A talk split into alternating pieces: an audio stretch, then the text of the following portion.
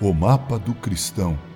A Bíblia continua a ocupar o lugar da lista dos best-sellers em todo o mundo.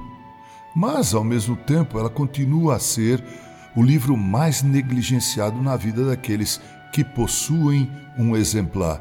O desejo de possuí-la não se compara ao desejo de conhecer sua mensagem. Em muitos lares, a Bíblia acumula poeira e é um livro esquecido. Durante o reinado do rei Josias, rei de Judá, o sumo sacerdote descobriu o livro da lei no templo do Senhor.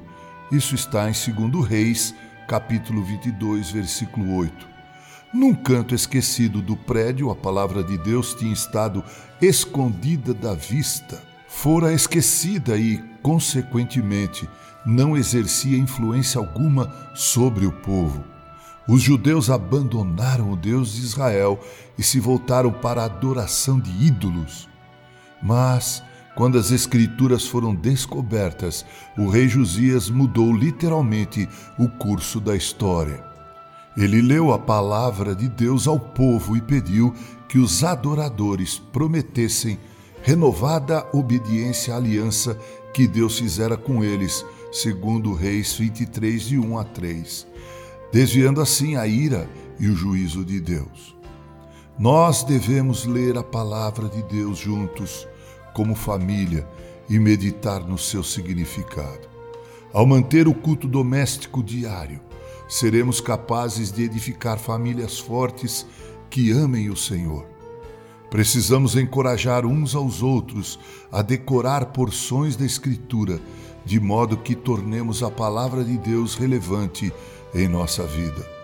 Além disso, em nossos cultos de adoração, a Bíblia deve assumir a centralidade e nossos pastores devem ensinar fielmente a Bíblia por inteiro e todas as suas doutrinas. Ao ler, aprender e conhecer a Bíblia, temos comunhão com Deus e o ouvimos falar conosco. Por esta palavra, ele nos instrui sobre como viver para Ele. E quando em oração lhe dedicamos nossa vida, inúmeras bênçãos descem sobre nós.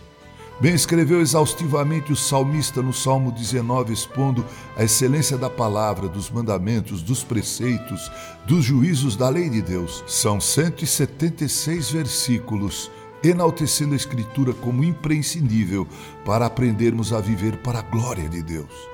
Leia este salmo, mas deixo para você aqui uma pequena degustação. No versículo 105, o salmista escreveu: Lâmpada para os meus pés é a tua palavra e luz para os meus caminhos. Com carinho, Reverendo Mauro Sérgio Aiello.